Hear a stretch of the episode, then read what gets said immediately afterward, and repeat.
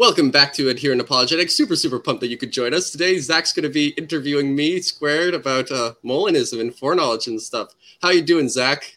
I'm good, Squared. How are you? Thanks for joining me. I- am doing good as well. Yeah, ha- happy to be here. Uh, super, super pumped, as I said, to be talking about uh, foreknowledge and all this fun stuff. Yeah. So I, yeah. I, I hear you're not completely convinced of Molinism. And so I'm here to change that. You know, by this video, you're going to be a staunch Molinist, and nobody will be able to mm-hmm. change your mind. These next 60 to 90 minutes are going to change my life completely in terms of that, and I'll be a Molinist forever and ever, or so they yep. say. So, yeah, I'm yeah. Or if not, uh, well, you'll just be a Molinist after you die, and then be a Molinist forever and ever. Sounds good. Another perk of heaven, it makes everybody a Molinist. there we go. Yeah, so um, there are going to be like for the this video, I was hoping we could just compare like the five main views of how God runs the world, so to speak, and uh, judge them in four different categories. So the five views that we'll be comparing are process theism, divine determinism, open theism, simple foreknowledge, and of course the true view, Molinism. I'm going to stop uh, being jokingly biased in a second.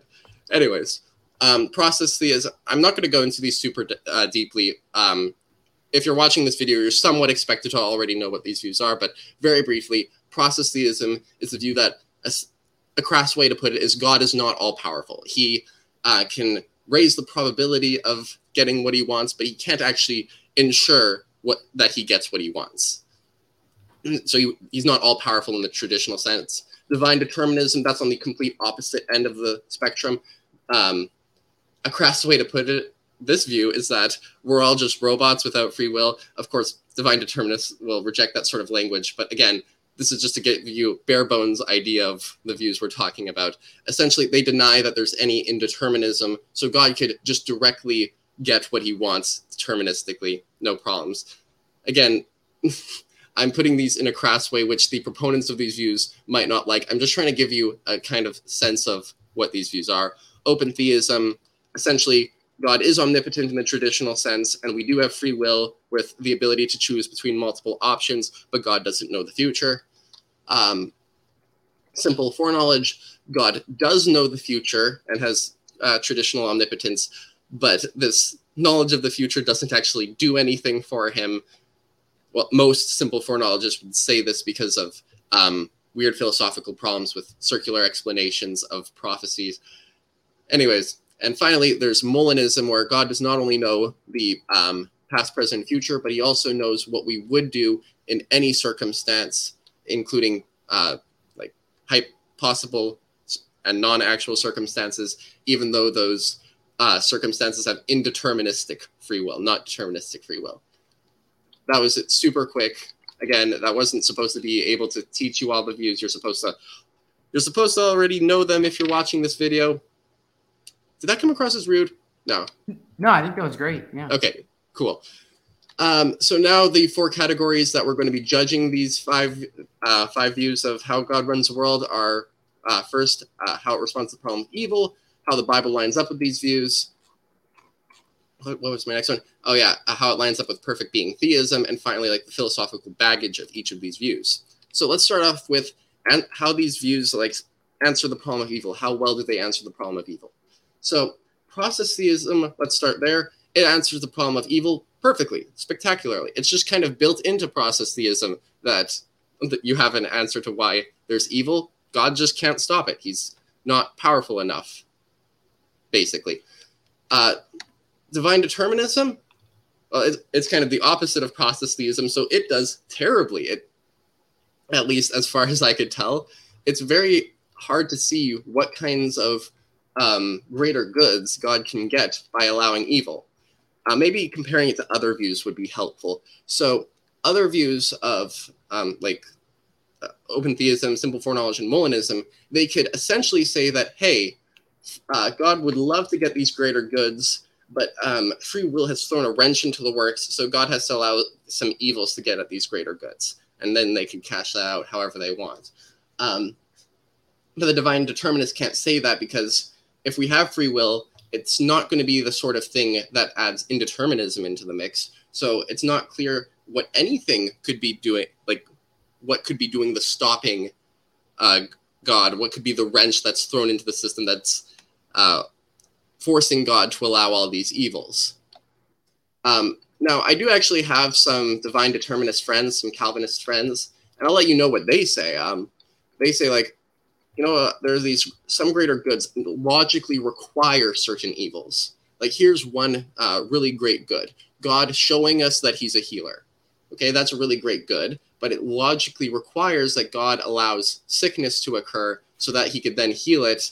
And then that's how he shows us that he's a healer. He can't do that without allowing sickness.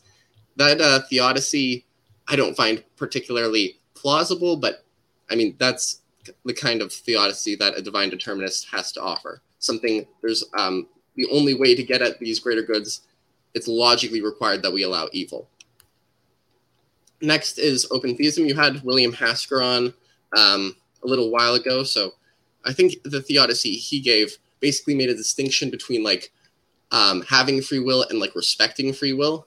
The way I think of it is like, say you're chained to a wall. I mean, technically, you still have free will. You could choose between um, like forcing your left arm against the chains or forcing your right arm against the chains.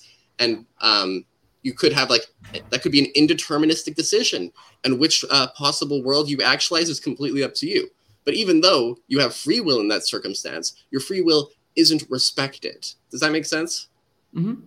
so then uh, the open theist will say god doesn't just want a world where we have free will. He wants a world where we respect where he respects our free will but if he respects our free will then that means actually what that entails happens to be allowing us our decisions to have effects that bring about great evils.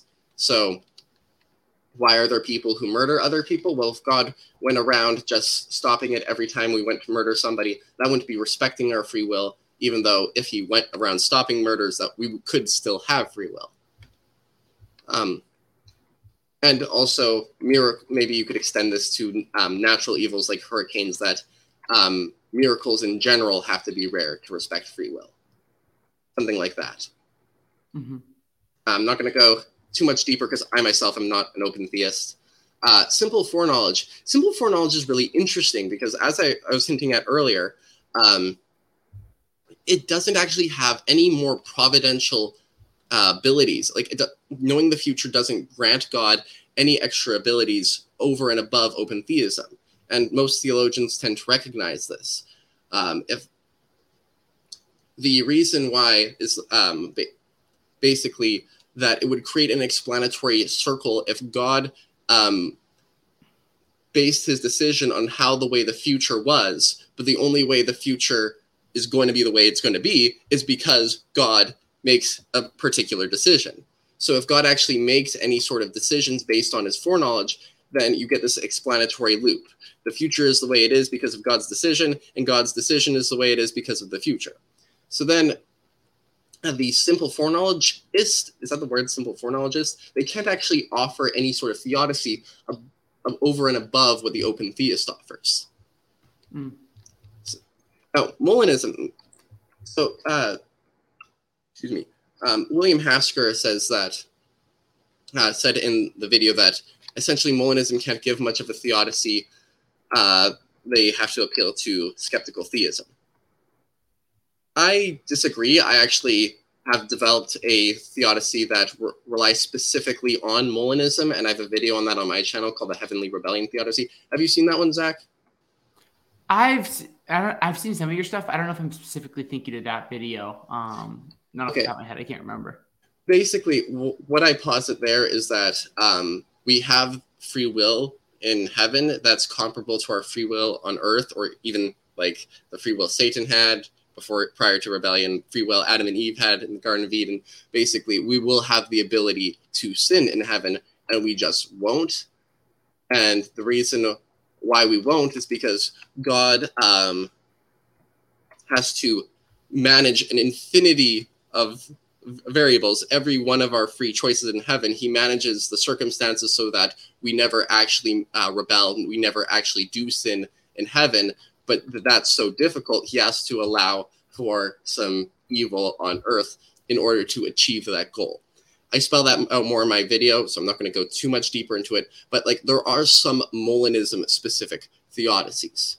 Now, the reason why I'm going through all of these is because now, Zach, now is the interesting part. Molinism can co-opt everything, uh, the, every piece of theodicy that the divine determinists can offer. So, the Molin, if the divine determinists can say that God needs to allow sickness because um, it's the only way that he could show he's a healer. Well, there's nothing stopping a, the Molinist from giving this exact same theodicy. That's why, oh yeah, that's why um, God allows um, why the Molinist God allows sickness. It's to show that he's a healer. If the divine determinist can say that and it's a plausible theodicy, I don't think it is, but if it was hypothetically a plausible theodicy, the Molinist could give the same theodicy. So they could co opt every answer the divine determinist can. Maybe the open theist could. I don't know if they could because, um, like, they aren't as on the open theism, God isn't certain what's actually going to come of a particular event. There's like an infinite way or infinite number of ways that the uh, present could unfold or the future could unfold. The present could unfold into the future. So it's uh, there's not the same ability to ensure that a greater good comes from an evil if it's uh, future oriented. But whatever the divine determinist can give, the Molinist can definitely co-opt. And the open theist, whatever theodicy they could give, the Molinist could co-opt. So, for for example, like um, if it's not respecting of free will to use one's omnipotence to constantly micromanage the, uh, the various circumstances we're in, well, then the Molinist could say, well, God doesn't use his middle knowledge to micromanage um, circumstances. The Molinist could also give an a equivalent theodicy to the open theist. Like, um, if that's not clear, here's an analogy. Um, say that uh, somebody broke a ton of laws and he went to court and the judge has to make a decision but the the uh, person standing before him the person who broke all the laws is actually his son the judge's son. Well what the judge would have to do is bracket his knowledge that this is his that this is his son and make a judgment independent of that. So what the molinist might have what the molinist might say is that hey if um, using middle knowledge that can't respect free will, then God has to choose what world to create while bracketing his middle knowledge, at least mostly. Hmm. So then um, the any sort of theodicy that the open theist can give, like um, that he can't, that, that, God doesn't intervene to stop evils, that um, God didn't stop this evil because he didn't see that it was going to happen, that those sorts of things. The Molinists can co-opt all that and use those theodicies as well. So at the end of the day, when we're judging how all these views compare to the pro- uh, problem of evil, um, process theism technically wins by default. Basically, it was created in a laboratory specifically to answer the problem of evil. At least that's kind of the mental picture I have. But setting that aside, Molinism can um, co opt every other theodicy, every other view's theodicy on the table and incorporate it. So that means that if divine determinism can answer the problem of evil, then Molinism more so. If open theism can answer the problem of evil, then Molinism more so. And simple foreknowledge, I mean, they don't do any better than open theism. So Molinism is going to be the best of that lot. Hmm. Yeah, I think that's great. So what you're getting at squared is when we're looking at these different views of God in like models of God, um, and like looking at like foreknowledge and stuff, you're saying Molinism is going to do pretty well in answering the problem of evil because like whether you're like Calvinist or the open theist or like simple foreknowledge, um, Monism can use all those theodicies and it kind of mix and match to see like what's the best one within all these other different views, with the exception of process theism. Yes. Um, and like, yeah, process theism, it does win out in the problem of evil. I'm going to admit that, but like does fairly poorly in every other category that mm-hmm. we're going to look at. So yeah, I'm not too worried about that.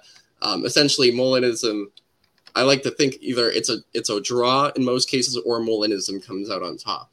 Mm-hmm. And the, this one, Molinism doesn't technically come out on top process theism gets in last in so many others that okay, well, it is it essentially comes out on top here. Okay. Mm. So the next view that we're going to look, or the next category that I'm going to look at judging these is um, biblical support. Process theism does rather poorly.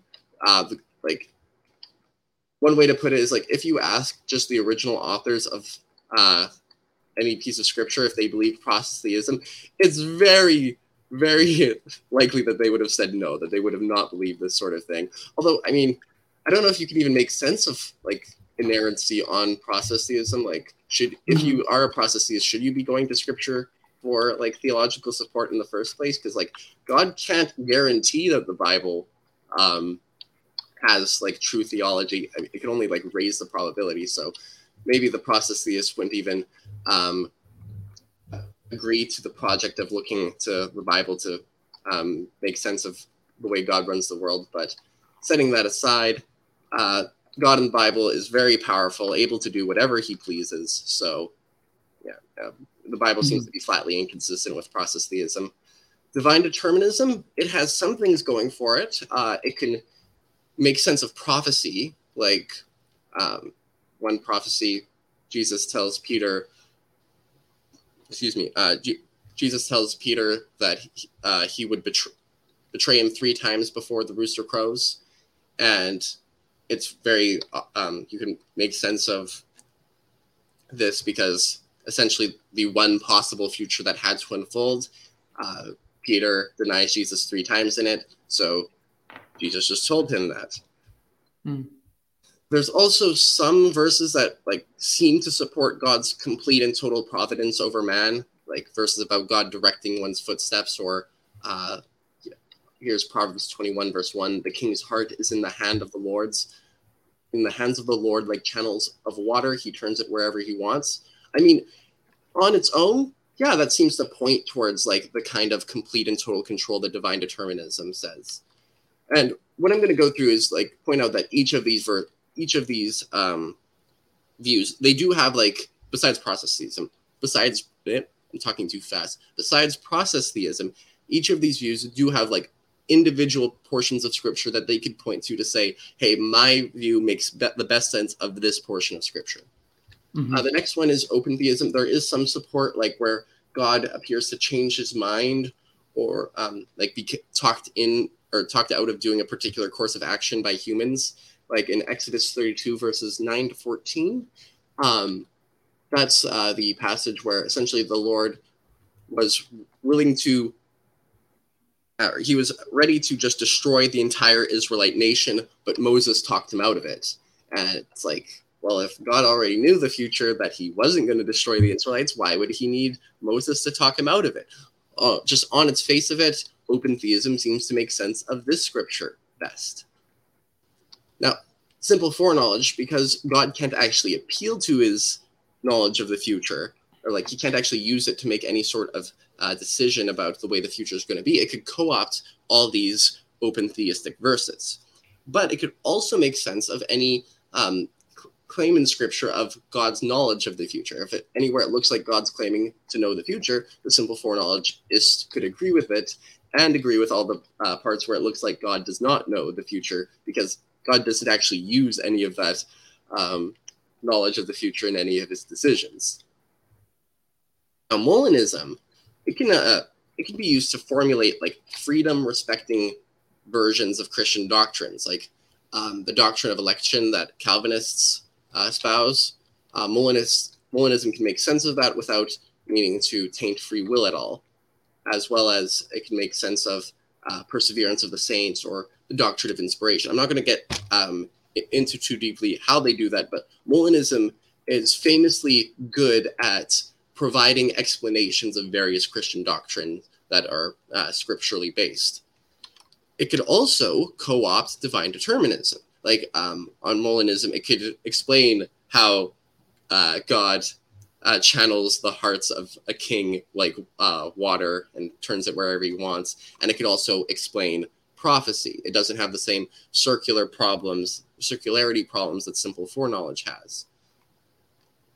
And finally, there is an explicit use of counterfactual knowledge, the kind of um, knowledge that Molinism posits that God has. However, it does it does rest on the assumption that we have libertarian free will for this to actually be evidence of Molinism. Like it's not just that we have uh, God has counterfactual knowledge; it's, he has counterfactual knowledge of indeterministic free decisions. In First Samuel chapter twenty-three, verse eleven to thirteen, basically God asks, um, or sorry, King David asks God, "If I stay in the city, will they betray me or not?" And he uh, God tells David, if you stay in the city, they would betray you. So then King David leaves the city before they have a chance to do that. That um, if we have libertarian free will, open theism, or simple foreknowledge couldn't actually explain this sort of prophecy unless God's like speaking probabilistically. Maybe he's just telling King David, oh, yeah, there's a 99.9% chance that they betray you or something. But if you just like read it straightforwardly as God um, prophesying to David, I mean, he's not prophesying the future, he's prophesying a counterfactual future. So then this is best ex- this would be best explained by Molinism. Mm. Now, so when we judge all of these, I, I, actually do think Molinism still comes out on top because it co-ops the divine determinist um, verses and it has it really well explains a lot of different Christian doctrines and it does have its own like unique scriptural support. So I do think it comes out on top, but I'm going to admit this is way less of an obvious win. Um, every side does have something they could point to as like a reason why they should actually come out on top. Mm. Yeah, I think I share similar intuitions with you. Like when I read scripture holistically, squared, when I think about it, I see like a very strong emphasis in like the sovereignty of God and God having a plan and things coming out like according to his will. But then there's also like it seems like a very strong emphasis on human responsibility and human decisions and things like that. Mm-hmm. So if you like Molinism can explain both of these things, like to me that seems like a win for Molinism, and I think it also be like a win for like something like simple foreknowledge as well. Uh, a view that can like preserve like the sovereignty of God and have God's plan, but also have like human freedom. So I think that's the data that we're looking at. Mm-hmm. It, to me, is most obvious when we look at the biblical text. Yeah. And I think I could actually, um, I'm going through this a lot faster than I thought. So I think I could actually spend some time to explain like um, the sort of um, freedom, I, I call them freedom respecting doctrines. Basically, um, there's this doctrine of election, like uh, God chose before uh, even creating anyone who would end up uh, being elected uh, to eternal salvation. And how do you make sense? Like, we have free will if that's true well, Molinism can explain yes, God just knows which circumstances we would freely put our faith in Christ. So God's election consists of uh, making, bringing about those circumstances. So he could actually, he can choose who, like, who is elected or who is not elected to salvation, while nonetheless um, ensuring our free will. And this doesn't, I think this actually has fewer soteriological problems because you could also explain why not everybody was elected to salvation more easily. Like there just wasn't a world feasible to God where everyone is elected. Or um, perseverance of the saints. Uh, some people believe that we don't ever, like a Christian won't ever fall away once they're saved. Um, however, that's hard to see how you could square that with free will. Because if I have free will, don't I have the freedom to fall away if I so chose? Well, a Molinist could say you do, but God just makes sure that those circumstances never fall, never come to pass. So, yeah, you can get perseverance of the saints and uh, libertarian free will. And by the way, I'm not subscribing to any of these doctrines. I'm just saying that for every like problematic uh, free will Christian doctrine, or every sorry, every Christian doctrine that seems to become problematic when you introduce free will, Molinism can offer a great account of it. Uh, inspiration how did God inspire the text? Well, if God wanted uh, Paul to write down a particular sentence, he could have just actualized a circumstance wherein Paul freely chose to wrote, write that sentence. So then Paul did freely choose how to write the Bible, but it was still inspired by God. God got exactly the sort of text that he wanted. Um, oh, and I need to clarify that when I say like God put Paul in the proper circumstance, that circumstance would have required, or sorry, would have included um, the Holy Spirit's guidance. I'm not like denying that uh, the Holy Spirit would have guided Paul, but uh, you can very clearly see how you could get a, um, a doctrine of inspiration that respects human freedom. Yeah, I think that's great squared, and I think that um, you're doing a great job, like trying to show it with like Molism. Like, there's a lot of um, I'm not there yet, maybe one day, but I think there is a lot of things with Molism where like we can get a lot of what other views are trying to get at, but also like not like totally sacrifice other things. Like thinking about Calvinism, like um, you can try to get like with Monism a lot of like what Calvinism, Calvinism, Calvinism emphasizes like the sovereignty of God um, and his plan unfolding things like that, but without like sacrificing like all like human responsibility and choice and things like that. So I think that's yeah, that's great.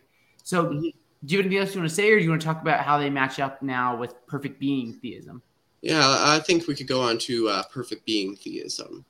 So, how great is our God? Well, uh, different views have uh, slightly different answers. On uh, process theism, well, here, let me uh, first say basically, I think it is a virtue of your theology if it makes God able to do more things, if it makes God more powerful. Um, then it would be more in line with the idea of like a perfect being. So essentially, what I'm going to ask is, if um, God wanted X, how how um, good would He be at being able to bring about the fulfillment of this desire? On process theism, God would not be very good at being able to fulfill his desires to bring about um, the fulfillment of his desires because he can't actually guarantee anything. He can only make things more probable. On open theism, God, God would be way better, but I mean, he would often get unlucky. Like free creatures would have made poor decisions that he didn't see coming. Uh, so he would be way better at get, being able to uh, get what he desires because I mean he's omnipotent, but he would still he's not um 100% all the way there yet, so to speak. Mm-hmm. Sorry for the background noise. Um, simple foreknowledge. I, I I've been talking. I've been stating that um, God, so that um, sorry, I've been talking about how simple foreknowledge from a providential point of view is the same as open theism. There are uh, theologians who try to give the sim- uh, simple foreknowledge view of God um, a couple of perks or how abilities with regard to predestination, with regards to running the world, that you wouldn't get on open theism. Um, excuse me. One that I like to think of is like um, maybe uh, Jesus could have predicted um, that Peter would have denied him three times in one year. So it's a prediction of the future. If Peter was one light year away, and then uh, that would have actually, you can't actually form an explanatory circle because of that if like causation is limited to the speed of light. And like that's a really weird circumstance. I'm not getting into that uh, deeply enough to like actually like get the, into the formal logic of why that um, why on simple foreknowledge you God could prophesy that or Jesus could prophesy that without explanatory loops. But what I'm trying to get at is that on simple foreknowledge there seem to be like really weird circumstances where God has slightly more ability to bring to like predict the future or bring about the circumstances than he wants, but they're limited to like such these bizarre circumstances that it barely gives any advantage. So simple foreknowledge is only like a hair's breadth um, stronger than the open theist version of God in terms of getting bringing about what he desires. Although maybe you think that it actually does correlate with uh, perfect being theism better, just in virtue of the fact that God has more knowledge, which I, I could get behind that. But in terms of just like straight power, it's only like a hair's breadth better. I don't know how easy that was to follow. Are you are you tracking with me, Zach? Yeah, I mean, I think it helped me thinking about like how you're going to say that Molinism is like just a hair's different than like open theism. Um, oh, simple foreknowledge. So, so, yeah, sorry, simple foreknowledge. Um, but exactly like how that's working, I'm not completely tracking with you on well, that. Basically, so um, here uh, we have a bit of time, so I could talk about that a bit fuller. So um, uh, let, let's go with um, the story of um, Jesus tell, tells Peter, "Hey, you're going to deny me three times before the rooster crows. And then Peter denies Jesus three times before the rooster crows. On open theism, this is really hard to explain. We'll start with open theism. On open theism, this is really hard to explain because, I mean, how did Jesus know this? Uh, Peter, all, at any point, had the decision, like the possible ability to just deny Jesus maybe two times or four times how specific like if peter had only denied jesus two times would like god have intervened to force peter to not deny him a third time like how does that mm-hmm. work it, it was it, it seems that open theism doesn't handle this passage very well on simple foreknowledge you think oh yeah you know god just looks into the future uh, like Jesus, we, we could think of Jesus. He just looks over there at the future, and he sees, oh yeah, Peter's denying me three times in the future, so I'm going to go tell Peter that he's denying me three times uh, in the future. However, let's think about that future that Jesus is looking at. And that future that Jesus is looking at, there's Peter, who is denying Jesus for very particular reasons. It has to do with his psychological state at the time and his free decisions, right? Mm-hmm. But um, his psychological state at the time, one of the things that's going to be influenced it is the memory of being prophesied to by Jesus. Mm-hmm. Okay.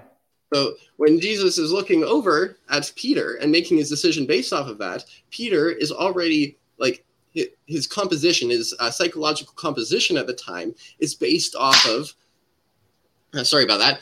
It's based off of his prophecy of uh, of Peter denying him. So Jesus' prophecy is dependent on itself. It's based off of a future wherein Jesus prophesies. Mm-hmm. Does that make sense? Yeah, I think I'm tracking with you a little bit better now. Um, so yeah, I think that's good.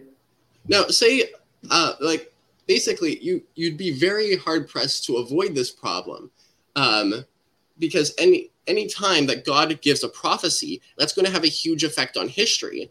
And so then it's going to, so to speak, be built in to the future that that prophecy was given. So whenever you prophecy, or so whenever on simple foreknowledge, if God gave a prophecy, that prophecy would be dependent upon itself. Does that make sense? Mm-hmm. Um, however, if the prophecy is about something that can't possibly affect it, like say um, Jesus prophet, like we could we could have it um, say that there are two planets a light year apart. Okay, uh, planet A and planet B, and Jesus is on planet A, and he prophesies to you what the free decision of a person on planet B, what what they will freely choose in one year. That is a prophecy of the future because that hasn't happened yet. And there isn't any sort of explanatory dependence because that future, wherein on planet B somebody um, freely makes a free decision, the um, there's no cause and effect relationship that could get that information that could get any sort of effect from that to Earth in time. It's mm-hmm. completely, so to speak, untouched by Jesus's prophecy for one year because of the speed of light um, limit. Does that make sense? Yeah, I think yeah, I think I'm tracking with you. So then, uh, Jesus, in that scenario, can predict the future of planet B one year in advance because of the one year delay of any sort of interactions that these two planets can have. Uh, that's a very weird scenario that I don't think there's any correlation to that on Earth. But I mean, it is something that's it is a um, a benefit that simple for uh, that simple foreknowledge has and open theism lacks. Mm-hmm. So technically, the uh, simple foreknowledge God is better at um, being able to fulfill his desires if he wants to predict, I guess, uh, the futures of planets with uh, light speed. I mean, there are other scenarios that simple foreknowledge is have pointed to, um, like playing rock paper scissors with Satan. But again, these are all really weird scenarios. Mm-hmm. I think that, um, yeah, for for every practical scenario, it seems that they they'd be essentially the same. Okay. Well, thanks for that. Maybe you want to talk about now um, perfect well, being theism now. Oh, sorry. We, are still on that. Uh, we went through. Um, we're basically talking about how, sh- like, how uh, well they grasp omnipotence or how well they grasp omniscience. And yeah. So, like, if uh, essentially what I'm saying is that if a uh, a theory of foreknowledge says God can do more, then it is a better. It aligns better with perfect theism, perfect being theism, because it has a stronger view of God or a more knowledgeable view of God if it aligns better with our kind of concept of omniscience and God knows more things. Okay. So yeah, that's why I was talking about um, prophesying about planets one light year apart because uh, simple foreknowledge God can do that. Open theist God can't do that. So simple foreknowledge God is stronger, and that so a stronger God um, is a is better, more in line with our intuitions about perfection and omnipotence. Hmm. Okay, sorry. I was for some reason my mind space was that we're just talking about biblical support. So I'm sorry. Oh I no, apologize. Um, yeah. Yeah, no. Um, we're, we're, we're yeah we're moved on. Uh, so we're saying simple foreknowledge God is going to be able to predict things like say in like other worlds. Um, so that's going to give it an advantage in terms of like thinking about like power and knowledge over yeah. like, open theist God. or I mean, it technically. I mean, I don't even think that scenario works because I think angel like if angels can travel faster than the speed of light, or like can interact with um, different parts of our universe and aren't bound right by relativistic concerns, well, then I mean, even that scenario doesn't work. But um, because then the prophecy would affect the angels or demons or whatever, and then there, you would still get the sort, sort of circularity. But like I'm saying, in principle, there are scenarios where the simple foreknowledge God has uh, more abilities, mm-hmm. so to speak. Okay, yeah, that's great. Um, now, now we turn to uh, the, the big players in the game, the, the reviews where God has zero risks and can just get what he wants. Molinism God can get um, he can just look at every feasible world and see, hey, uh, do I like this feasible world or not? And if so, he just actualizes it, and he doesn't have any risks. He knows the end from the beginning, unless you, of course, endorse the theodicy, like the co-opted open theism theodicy I said at the beginning. But I don't. I I like the theodicy I gave in my video. So I think God just sees a feasible world, and from the beginning, takes zero risk. He's just like, I like that one. Of course, though, however, um, there might it might be that all the feasible worlds uh, are just terrible. So God can't actually get the feasible world he wants. He really wanted a world wherein um, everybody just freely chooses to worship him without ever needing to experience any suffering for all of eternity with free w- the free will to be able to rebel against him and they just never choose that ever but unfortunately no feasible world has that so um, god God is a hair's breadth away of getting what he wants without any ifs, ands, or buts. On divine determinism, though, I mean, there's no free will to um, actually complicate things. So God can get whatever he wants, no ifs, ands, or buts. He, um, it, so on divine determinism, God has the greatest ability to fulfill his desires. Mm-hmm. Now, so that that would mean that divine determinism actually comes in first except not actually, Zach. I've tricked you. The divine determinism is disqualified because it's been found to possess performance enhancing metaphysics. that's yeah, it's an amazing joke. Basically, open theism, simple foreknowledge, and Molinism all agree that if the kind of thing that they like God would wanted to create was deterministic or compatibilistic uh, humans, he could uh, open theism, simple foreknowledge, Molinism, yeah, God can totally get what he wants without if, ands, or buts. But God just didn't decide to make those kinds of humans. So, like every possibility that the divine determinist believes in, everything God could have done on divine determinism, the open theist God will also say God could have done. So, so imagine deterministic world X, divine determinist God could make it, so could the open theist God. The open theist God or what open theists will say is that God didn't make that because free will is so awesome and stuff, right? Mm-hmm. But yeah, they there isn't any increase in power here because everything the divine determinist God could do, the open theist God could do, or or the simple foreknowledge God, or the Molinist God. Does that make sense? Yeah, I think so. So then, uh, yeah, d- divine determinism actually gets uh, knocked down a few pegs to, to below open theism because everything that the, the, divine determinist God could do is a proper subset of the things that the open theist God could do. Like the uh, most um, divine determinists I've talked to would say that God can't actually create creatures with indeterministic free will. So then, actually, the open theist God is stronger. He can do more things. Mm. He hmm. can create deterministic humans and indeterministic humans. But mm. wait, if um, divine determinism just got um, bumped down to like what fourth place, um, what jumps up to first place? Well, oh yeah, that was Molinism because Molinism was in second place yeah. so far. So Molinism is now in first place. Molinism has the highest view of what God could actually bring about with libertarian free creatures. Mm. I really like this. I haven't. I feel like I've had this intuition for a while, Square, but I've never really thought this whole thing through. Um, so I really like what you're saying because a lot of like my Calvinist friends and people like that will say like, well, it's just impossible for God to create creatures um, who have freedom and God also have like some sort of like exhaustive foreknowledge. And what you're saying mm-hmm. is like, well, that's the same thing the open theist is saying as well. Um, so for the Calvinists, like they don't, you know, they want to be, um, they don't want to be on the same ground as the open theist. At least that's what they would say. So we're going to have this big issue. And yeah, it seems like it's a big advantage for Molinism. So I really like what you're saying here. I hadn't really mm. thought about it that way, but like to me, it's like, oh, light bulb just went on. That makes a lot more sense um, how you flesh it out. Good. I was hoping for that. Yeah. So so far we have had um, for problem of evil. It seems that Molinism comes in first because it could co-opt any other theodicy that appears at first glance to depend on another view. If you um, if you create a theodicy that looks like it depends on open theism or divine determinism, no, it doesn't. Molinism can make sense of it, and there are theodicies that can depend on Molinism. So Molinism comes out on top in terms of theodicies. Uh, biblical support. Uh, both me and Zach have the intuitions. It seems that Molinism wins out um, there, but it is it is more it's much more close of a race because um, every view has their passages that they could point to.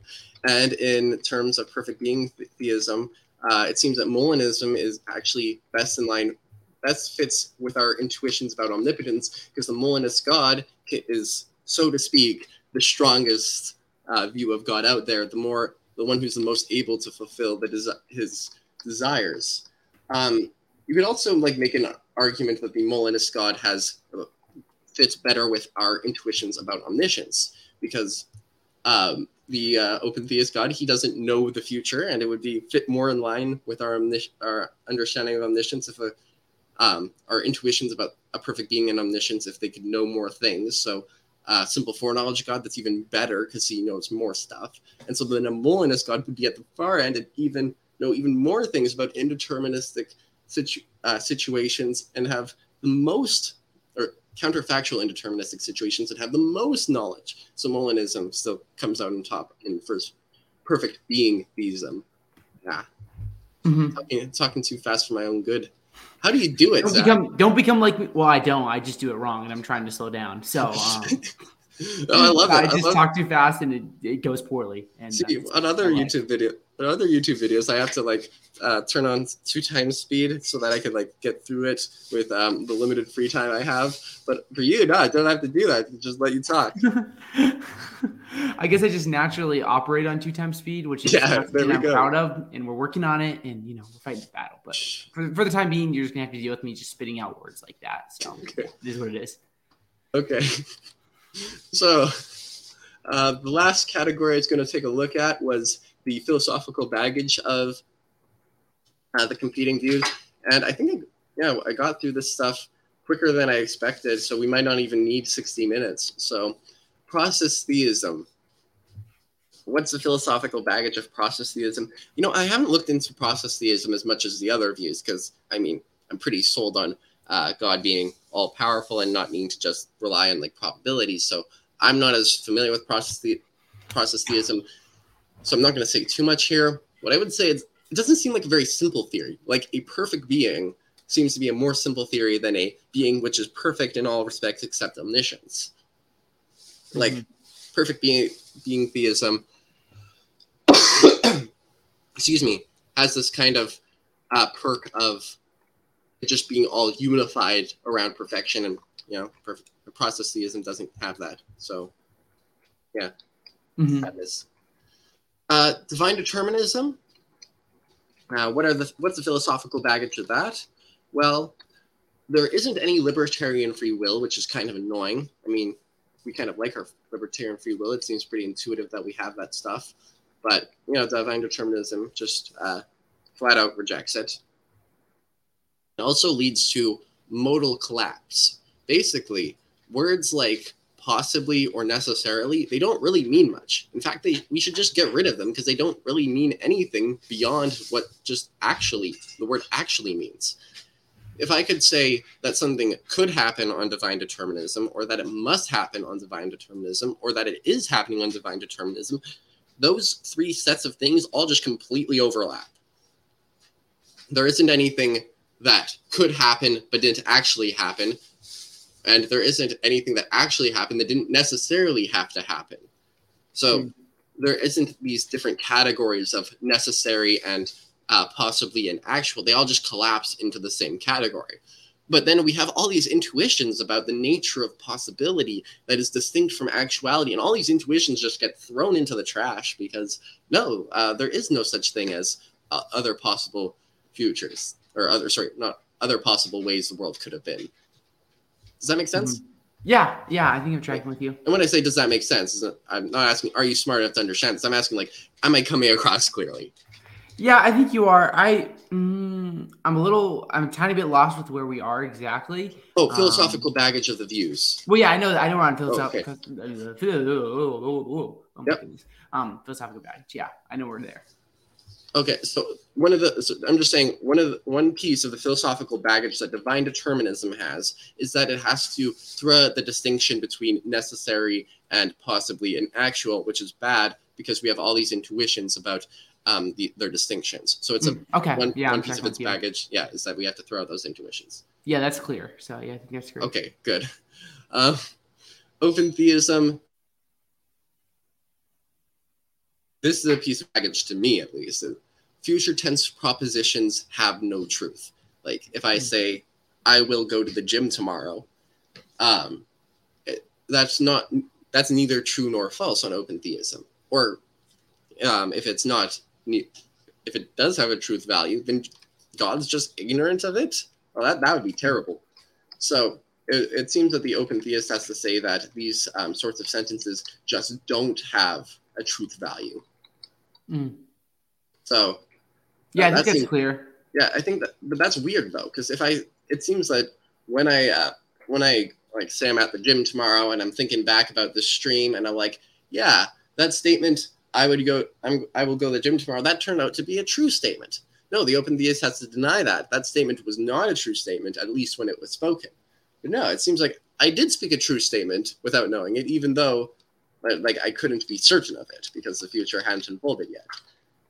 So yeah, that, that seems to be a piece of baggage. And there's also another problem. You could say either it is the case that I will go to the uh, go to the gym tomorrow, or it is not the case that I will go to the gym tomorrow. It seems that that's not just true; it's like necessarily true. However, if the two conjuncts of that, or not conjuncts, disjuncts of that, are um, they don't have a truth value, then how could the overall proposition that like put an or in between them be true? Does that make sense? Um, maybe be So- a little more specific what's going on here because I think I'm tracking with you, but I'm not completely on the same. Oh, page. okay. If I say A or B, that means that one of them has to be true, right? Mhm. If A or B is true, then A is true or B is true. So Yeah. then I say uh, either I will go to the gym tomorrow or I will not go to the gym tomorrow. That's Mhm. that's obviously true. I mean, it, uh, that that seems to just be you know obvious. However, I'm making a statement A or B, and what the um, the open theist is trying to tell me is that A isn't tr- uh, true or false, and B isn't true or false, but A Okay. or B is somehow true. Mhm. So Okay, that's clear. Yeah, that helps. yeah, so I don't. I, that seems a little weird to me. Um, and also, not just this, you can do all the so- same sorts of arguments about counterfactuals. Like, if I was an Olympic bodybuilder, I would go to the gym tomorrow. Like, that's a counterfactual statement. And same sorts of problems. It seems like th- that is true. And you can make the statement like, hey, either I would go to the gym if I was an Olympic bodybuilder, or I would not go to the gym if I was an Olympic bodybuilder hmm same same sort of issues about counterfactuals and uh, that future tense propositions have. Finally, a piece of open um, baggage that open theism has is that it relies on presentism, the idea that only the present exists. Which, I mean, I, I myself lean towards presentism. However, I mean, if you make your view dependent upon these other um, more sketchy philosophical grounds, then that's going to be a ding against your view because you have to not only convince somebody of open theism, but have to convince them of presentism. Does that make sense? hmm Yeah, for like so for open theism, like you have to be committed to presentism, but ooh, that's a big debate. So we can't really any view Yeah. that has to commit to that is going to be cost. Uh, simple foreknowledge, it seems to, it's very similar to um, open theism, but it seems to be a bit better. It would, they can actually say future tense propositions about what will happen. Um, they do have uh, truth values. However, counterfactual scenarios do not have truth values, like what would happen if I was a bodybuilder. And I think that that's more intuitive. It's less clear that there are um, truth values about indeterministic counterfactual situations than the future. because I mean, we eventually get to live in uh, what was once the future. We never get to live in what was once counterfactual. Mm-hmm. Um, and also simple, for, simple foreknowledge, kind of the opposite of open theism, relies on eternalism. It relies on the idea that um, past, present, and future all exist. And I mean, maybe you could say like you could combine these views into like um, Schmopen simple foreknowledgeism. I don't know. and you could say like, hey, if presentism is true, then I'm an open theist. But if simple foreknowledge is true, I'm an or, or if eternalism is true, I'm a simple foreknowledgeist. And so then you don't have to take a stance on one of them, and it's providentially cashes out to be the same thing. So it, yeah, you just kind of can remove the commitment to a particular theory of time there. Mm-hmm. Now, on Molinism, you have three big problems. Um, it seems that like Molinism is usually thought to come in dead last when it comes to philosophical baggage, which overrides how well it does in every other um, uh, category. So mm-hmm. let's look at those three problems. The first is what grounds the truth of the counterfactuals. This is called the grounding objection. So, like, if I say um, Zach from Adherent Apologetics exists, like that proposition, what makes it true? Well, it would be Zach, right? Zach is mm-hmm. the thing that makes that proposition true. And uh, he doesn't, so, so to speak, cause it to be true, but he nonetheless makes it true somehow. There isn't, um, the proposition isn't just true and floating out there with completely dis- disconnected from reality with its truth. No, everything propositions that, tr- that it is true is true because there's something making it true. This is, and how you exactly uh, cash out how propositions are made true is called your truth maker theory. So mm-hmm. the idea with um, Molinism is that there isn't anything that could serve as a truth maker to the proposition that Sally would do X in circumstances C. If Sally doesn't exist, well, maybe I'll use a, a, um, a character who doesn't actually exist. Sherlock Holmes. Sherlock Holmes would do X in circumstances C. Sherlock Holmes does not, in fact, exist. So there's nothing to ground the proposition that Sherlock Holmes would do X in C. Mm-hmm. Now, I'm a, I'm not a professional philosopher, but my take on what's actually going on here is that um, the, there's kind of a fast one being pulled on all of these people who raise the grounding objection to Molinism. Basically, there's a very narrow view of truth maker theory um, that is sometimes espoused. And on this view of truth maker theory, like this narrow view that certain philosophers espouse, it's only like an existing thing which can serve as a truth maker, like a concrete object that exists or an abstract object that exists. So maybe two plus two equals four. That's the um, what grounds the truth of that proposition is an abstract object, and um, the thing that grounds the proposition that Zach exists, that's the existing object of Zach. So everything that does exist is um, its truth is grounded by an existing object.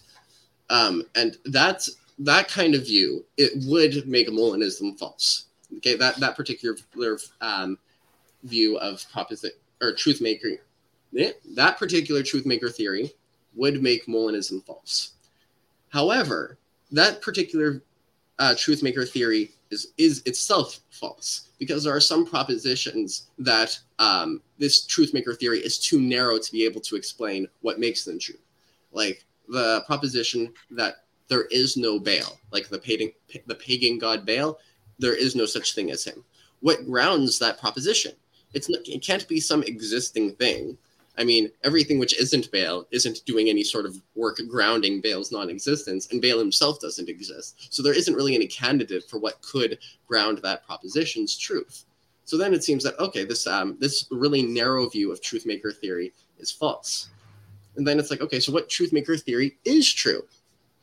And what the um, th- those who raise the grounding objection say is, well, maybe we don't know, but it's definitely something that excludes the possibility of counterfactuals being grounded.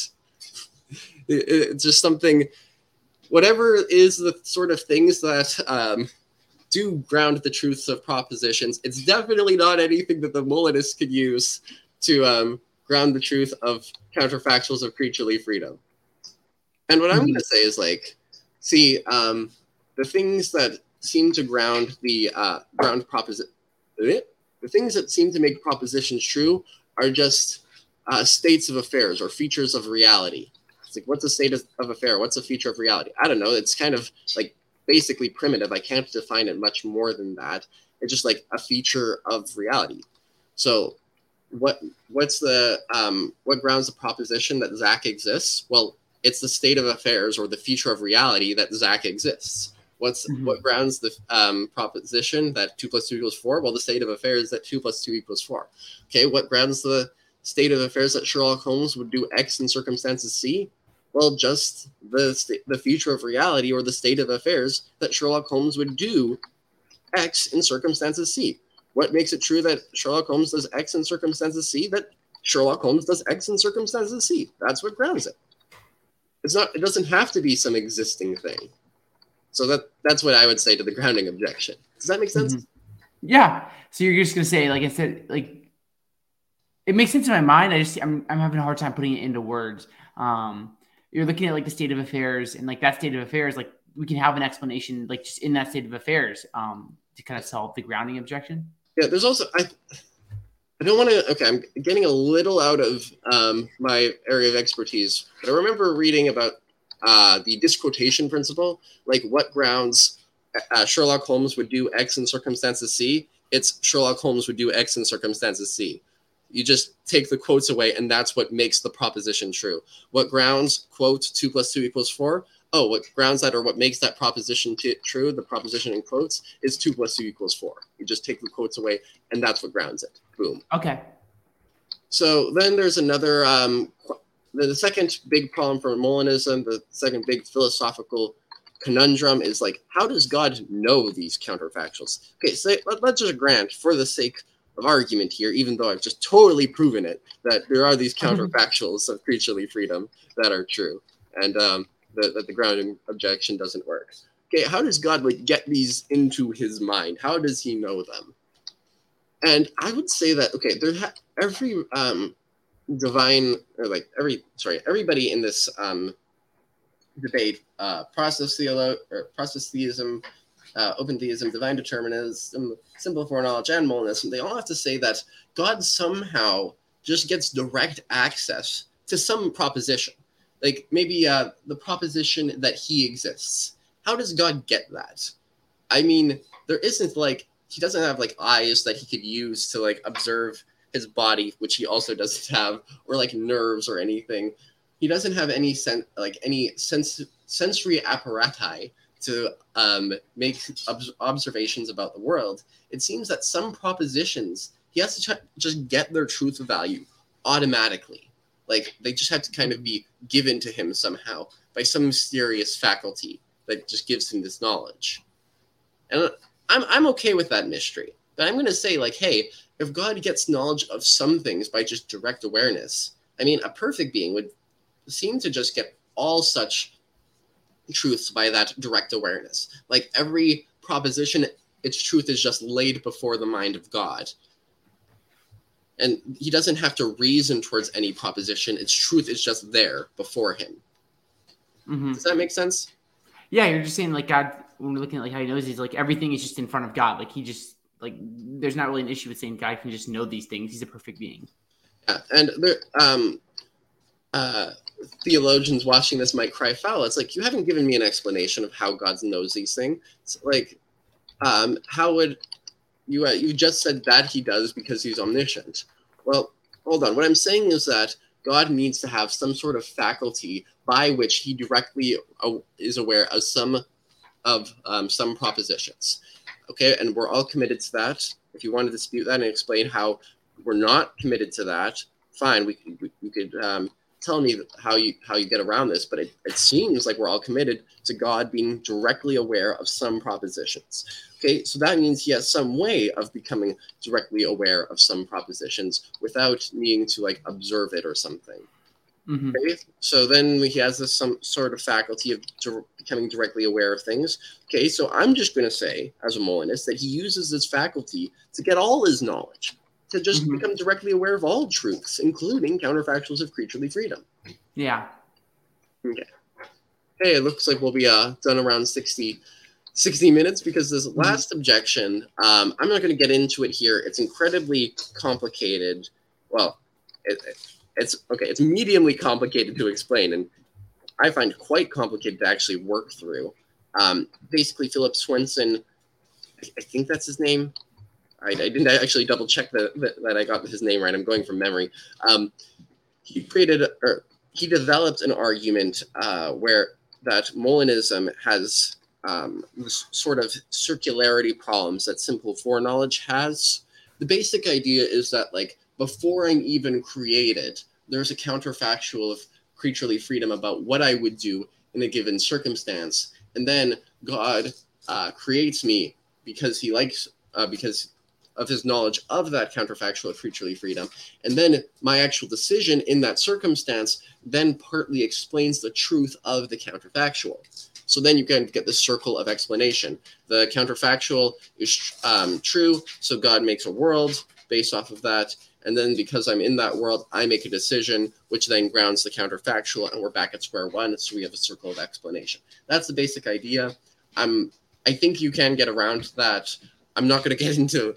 I, I want to point the viewers to this argument because I think it is a probably one of the most formidable objections to Molinism, but I think it would like deserve its own one hour video to go through it. And in fact, I think that um, Kirk MacGregor and Tim Stratton have done a couple of videos on this on the uh, YouTube channel Free Thinking Ministries. So if you want to look more into that particular objection, they have some responses to it there. But yeah, that's a that's another. I think that's um, if we're like going with the biggest problems in Molinism, that's definitely one of them. So yeah, that mm-hmm. is that's what I have uh, yeah, I'm now done with like the uh, philosophical baggage of Molinism. So mm-hmm. I think it probably does have the um, the most that um, that needs to be explained out of the other views. That doesn't mean it has the biggest bullets to bite. I think divine determinism, with its lack of libertarian free will and its modal collapse, is probably actually worse. But I mean, Molinism definitely does. It, it definitely has, has some explaining to do you sure have some explaining to do. Molinism, yeah. Sing it. So, yeah, I mean, I think this is great. I'm thinking about just, um, and sorry, my mind's been a little off during this podcast, and I apologize to everyone listening. Um, but like when I think about like Molinism and the problem of evil, like I do think that like I think it does a good job explaining the problem of evil because of what you said. Like it, it can explain um, and use a lot of different theodicies that different views would have. Um, I think there's good biblical support as well because we're going to have this idea of like I think any view where you're going to have like a high view of like God's foreknowledge and God's plan and also like human freedom, I think any view like that is going to be most consistent with the biblical data.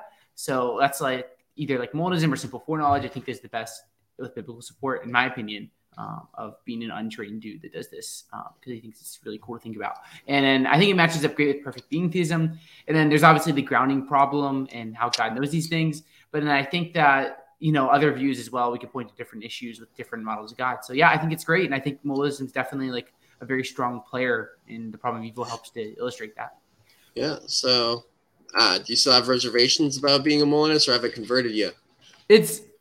I mean, for me, my big thing is, and maybe we should, maybe we should just do another episode about this. Probably not the time to do it. Is I have a hard time thinking about like just these counterfactuals existing, and this is just probably just me with my brain. But I'm just like when I think I'm like counterfactuals exist. I'm like, okay, well, where are they? And obviously, they don't like actually exist as like rocks or things sitting around corners.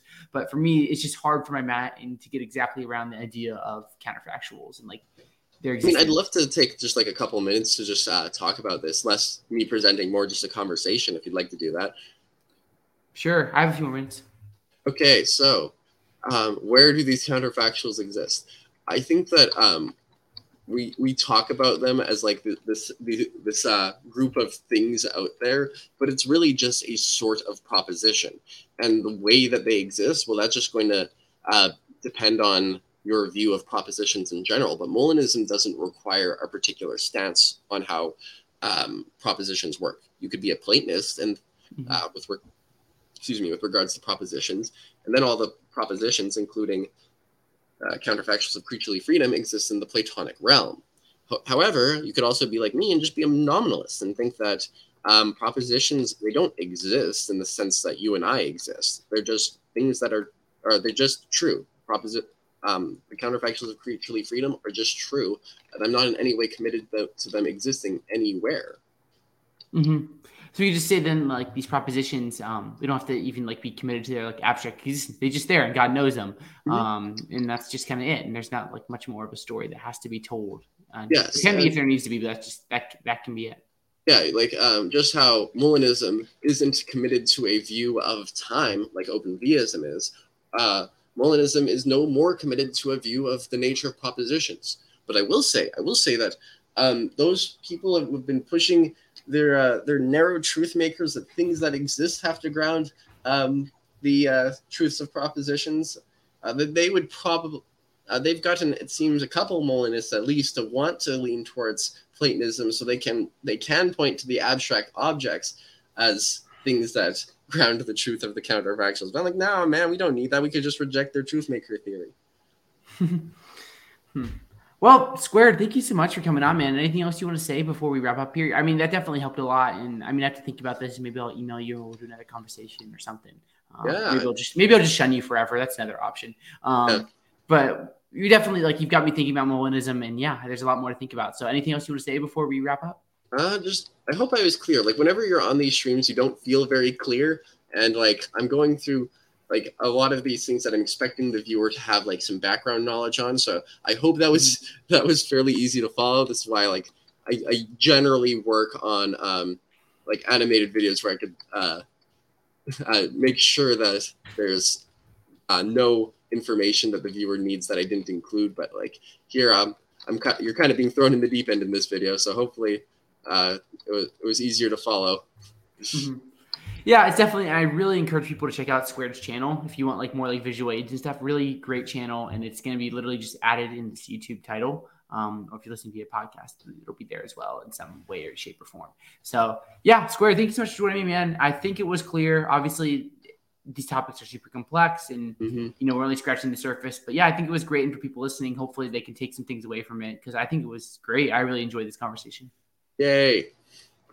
Hurrah. So thank you everyone for tuning in. Encourage you. Wait, actually, since you did the intro, do you want to do the outro? Just Oh no. You, I, I, don't want to steal your entire stream. You go. uh, I mean, I don't really care. It's not gonna hurt my feelings, but I guess I can do the outro. Do you have a specific um, outro? Sorry. No, not really. I'm just like, yo, oh, okay. guys, what's up? Peace. But, follow squared. If you want to follow me, I'd appreciate it. And yeah. Oh, okay, bye. then I'll do the I, I'll do the outro then. Okay. Goodbye. Thank you. God bless.